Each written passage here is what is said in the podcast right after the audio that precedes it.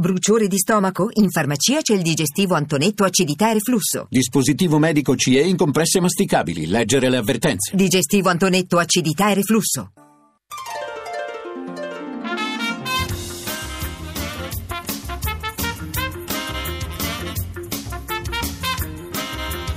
Radio Anch'io Sport. La nazionale dei giovani, la formazione messa in campo d'avventura contro il Liechtenstein, apre al futuro, un futuro che si chiama Belotti, Donnarumma, Cataldi, Bernardeschi e tanti altri. Una ventina di ventenni si profila all'orizzonte. Sta nascendo una nuova generazione di calciatori italiani in grado di alimentare le speranze azzurre. È il tema che vogliamo approfondire in attesa della gara amichevole contro i campioni del mondo della Germania.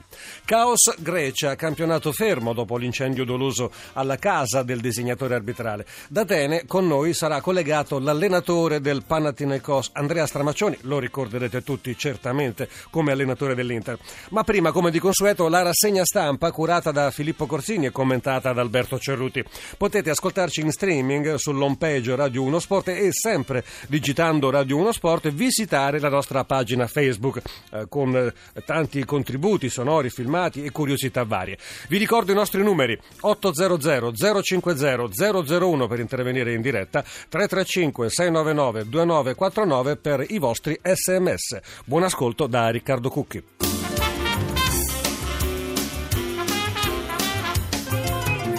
Buongiorno a tutti, lunedì 14 novembre, c'è la nazionale a riempire insieme alla Formula 1 e al Moto Mondiale le prime pagine di quasi tutti i quotidiani sportivi e non solo, tanti anche i titoli dedicati alla scomparsa di Enzo Maiorca che se n'è andato ieri a 85 anni. Cominciamo dalla prima pagina della Gazzetta dello Sport che parlando di nazionale titola a centro pagina la banda Belotti, nessun attaccante italiano ha segnato di più del Granata nel 2016. La nazionale ha il centravanti. Di spalla, sempre sulla Gazzetta, addio Maiorca, com'era profondo il tuo mare. Sul Corriere dello Sport si sceglie invece il campionato, l'Inter chiama Murigno, Pioli aspetta rinforzi, aperto un filo diretto con lo Special One ed ecco tutto sport dove ritroviamo il filo conduttore della nazionale. Belotti segni come Riva a proposito del bomber del Toro. A centro pagina un'intervista al tecnico della Juventus, Juventini state allegri. Questo è il titolo del quotidiano sportivo torinese. Buongiorno intanto ad Alberto Cerruti. Ciao Alberto e bentornato. Ciao Filippo, buona giornata e buona settimana a chi ci ascolta. Allora, dobbiamo essere ottimisti per questa nazionale che ormai ha chiaramente impostato una linea davvero verde proiettata eh, al futuro. È giusto essere ottimisti, ma nello stesso tempo dobbiamo essere concreti con i piedi per terra perché la classifica per la differenza reti dice che siamo dietro la Spagna e dovremo affrontare eh, la Spagna in trasferta nella prossima stagione, per cui la strada per arrivare alla qualificazione al Mondiale di Russia 2018 non è affatto in discesa. Allora, accanto a me c'è Valentina Antonelli per la lettura. Cominciamo dalla nazionale, proprio reduce dal 4-0 conquistato sabato in casa del Liechtenstein. Il rinnovamento impostato dal CT fa ben sperare. Che benzina verde nel motore Italia, titola oggi il Corriere dello Sport con la firma dell'inviato Andrea Santoni. Dunque la prima partita azzurra degli ultimi tempi, seguita da tutti col pallottoliere in mano, è finita come è finita, probabilmente piuttosto che continuare a discutere su quel che poteva essere o non è stato in termini di goleata, soprattutto per un discreto numero di palle gol buttate al vento tra inizio e fine ripresa. Adesso è chiara una verità semplice. Se l'Italia vorrà arrivare prima nel girone dovrà quasi certamente andare a fare risultato il prossimo 2 settembre in Spagna. Di qui ad allora dunque è conveniente che Ventura continui a costruire con saggezza e equilibrio la sua nazionale, secondo criteri che in soli tre mesi sono cambiati rispetto al progetto iniziale iniziale. Intanto Gigi Buffon torna a parlare della partita di sabato, sentiamo il nostro capitano. Ha affrontato bene la, la gara noi con, con, il piglio giusto e con la serietà che, con la quale si devono affrontare queste, queste partite che sulla carta sicuramente sembrano o sono facili sulla carta, ma poi devi essere bravo tu a, a tradurre in realtà questa, uh, questa facilità. E il Liechtenstein poi chiaramente probabilmente è stato anche sorpreso all'inizio dal nostro modo di, di giocare, da, da, delle giocate anche molto belle che abbiamo fatto in, e proposto in fase offensiva.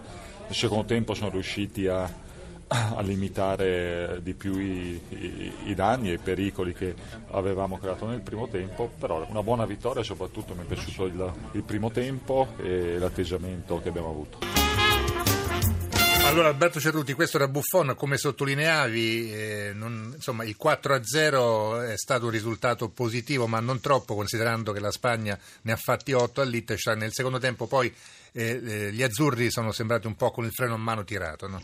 Sì, sembra un po' paradossale dover eh, criticare un 4-0, però eh, bisognerebbe farlo, soprattutto perché l'Italia era partita molto bene e nel primo tempo aveva già segnato 4 gol, quindi io credo che tutti si aspettassero qualche rete in più nel secondo tempo, un maggiore impegno, una maggiore precisione, per cui eh, se vogliamo essere onesti, visto che la differenza reti è importante, è fondamentale, il risultato oh, di sabato non è un grande risultato risultato. Domani sera intanto ci aspetta la Germania nell'Amichevoli di Milano. Sulla Gazzetta dello Sport troviamo Ventura torna all'antico tra turnover e orgoglio, pezzo firmato da Sebastiano Vernazza. Che rottura affrontare la Germania in questo momento. Il 4-0 dell'Italia in Liechtenstein risulta difettoso per la differenza reti ma non per la classifica in assoluto. Il credito acquisito col primo tempo di Vaduz si poteva spendere meglio attraverso un'amichevole più tranquilla. È stato lo stesso Giampiero Ventura qualche giorno fa a Coverciano a illustrare il concetto. Lo dico con schiettezza, al posto della Germania avrei preferito un avversario differente, più alla portata dei nostri giovani. Il cammino internazionale lo si fa per gradi, attraverso degli esami.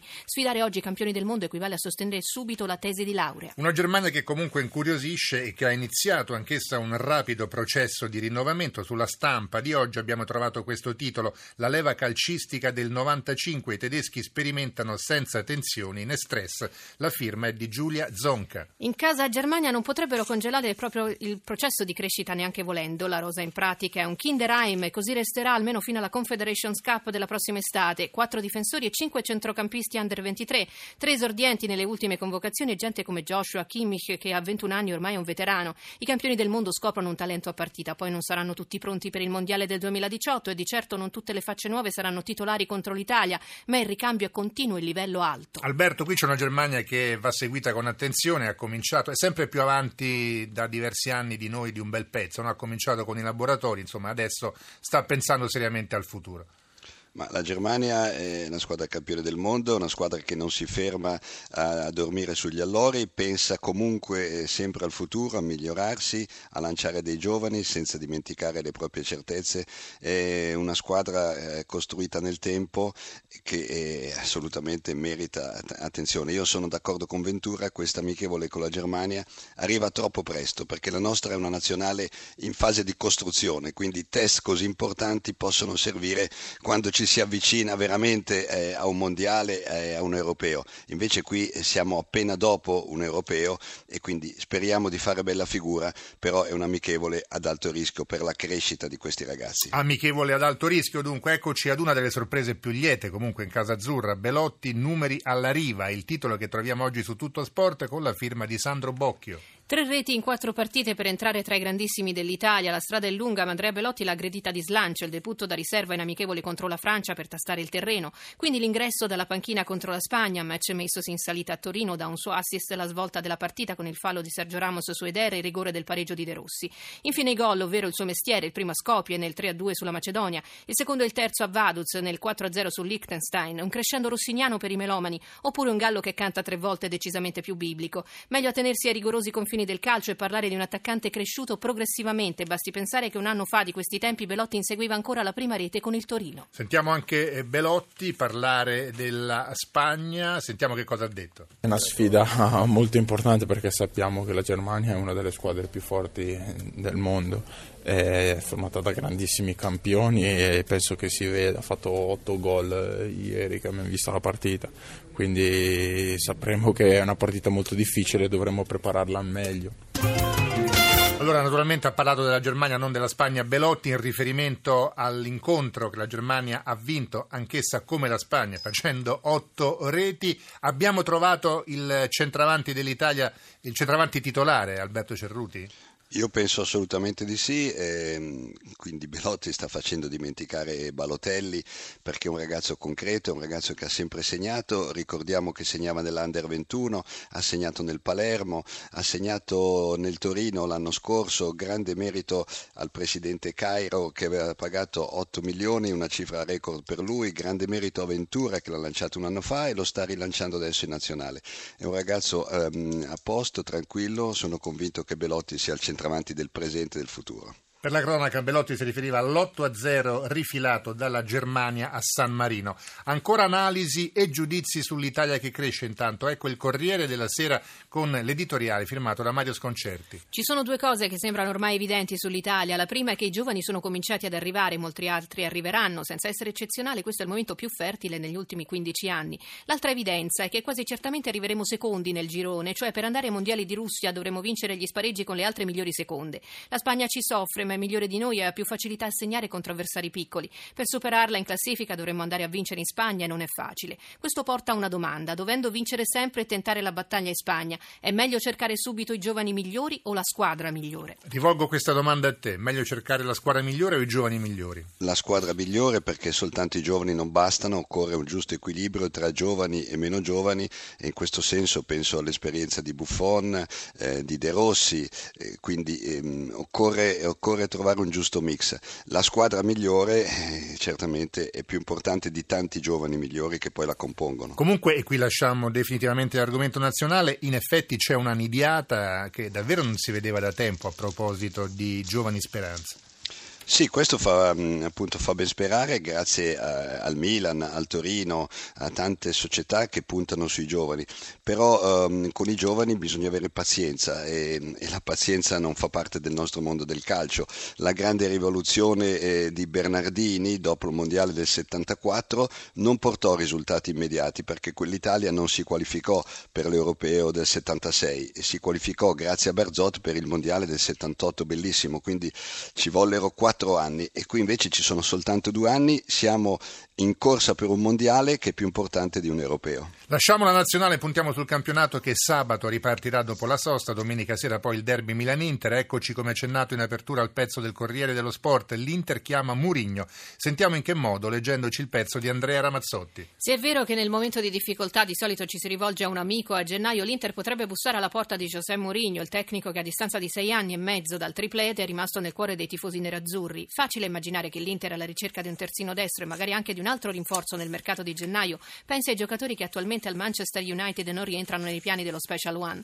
Quando il tecnico di Setubale è andato al Real Madrid e al Chelsea non c'è mai stata la possibilità di fare affari con lui, ma adesso la storia potrebbe cambiare. Perché a Pioli Matteo Darmian piace e perché anche uno degli altri elementi in esubero potrebbe rientrare tra gli obiettivi dell'allenatore di Parma. Il Suning non ha certo problemi a investire per acquistare elementi importanti, ma nel mercato di gennaio, dopo le spese fatte in estate, dovrà frenarsi e vendere giocatori per 40 milioni in modo da raggiungere la parità di bilancio richiesta dall'UEFA. Ipotesi plausibile questo scambio di favori Murigno-Inter? Può darsi, eh, anche se io credo che l'Inter abbia bisogno di un centrocampista centrale, di, di un regista che è sempre mancato, e quindi Darmian è un buon giocatore, ma non penso che sposterebbe gli equilibri dell'Inter. E ora la morte di Enzo Maiorca, tantissimi ricordi oggi sul Signore degli Abissi, ne abbiamo scelti due. Su Il Giornale troviamo Maiorca, leggenda del mare, l'uomo che sfidò gli abissi, pezzo firmato da Toni Damascelli. Enzo Maiorca amava il silenzio, silenzioso era l'abisso del mare, silenziosa la luna nel cielo della Pillirina mentre lui ne narrava la leggenda, il suo mare era fuori fuori, come usano dire pescatori e marinai per significare qualcosa che oltre non c'è, non esiste, non può esistere.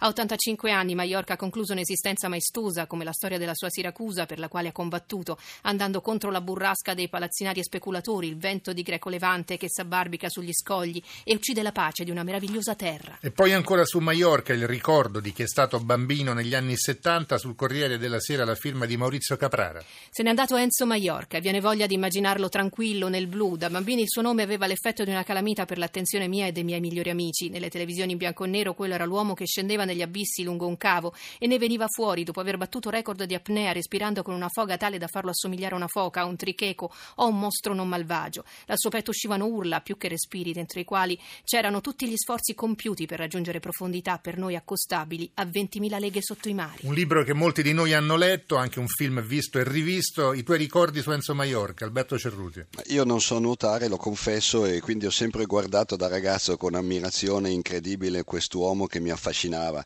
Eh, mi sembrava incredibile che, che ci fosse qualcuno che potesse andare sott'acqua a quelle profondità più di una volta e quindi è stato un mito della mia infanzia e della mia adolescenza. Ed ora la Formula 1 con il movimentatissimo Gran Premio del Brasile che si è corso ieri sera a Interlagos sotto la pioggia, sotto il diluvio anzi, Hamilton, Rosberg, Verstappen, questo è il podio finale, la Gazzetta dello Sport titola oggi Hamilton si aggrappa a San Paolo, Lewis riapre i giochi, la firma è quella di Andrea Cremonesi. Il Mondiale 2016 si deciderà soltanto nella notte di Abu Dhabi. Tra due settimane, ma Nico Rosberg può guardare a quest'ultimo appuntamento con animo sereno non solo perché i 12 punti che ha mantenuto di vantaggio nella generale gli consentiranno di accontentarsi del terzo posto anche in caso di vittoria di Lewis Hamilton, ma anche e soprattutto perché nel deserto non piove quasi mai ed è impossibile che si possa replicare una corsa pazza come questo Gran Premio del Brasile. Allora noi ci fermiamo qui, Alberto Cerruti naturalmente rimarrà con noi, parleremo della nazionale con Francesco Repice, il nostro inviato. Oggi eh, gli azzurri a Milanello si alleneranno, poi conferenza stampa di Ventura, domani la partita con la Germania. Eh, io ringrazio per la lettura Valentina Antonelli, vi ricordo anche l'appuntamento con Andrea Stramaccioni nell'ultima parte di Radio Anch'io Sport. Chiamateci numero verde 800 050 001 e inviate i vostri messaggi al 335 699 2949. Ci sentiamo tra pochissimo. Grazie a tutti per il momento. La linea va al GR1 e poi sarà ancora una volta Radio Anch'io Sport qui su Radio 1. Restate all'ascolto.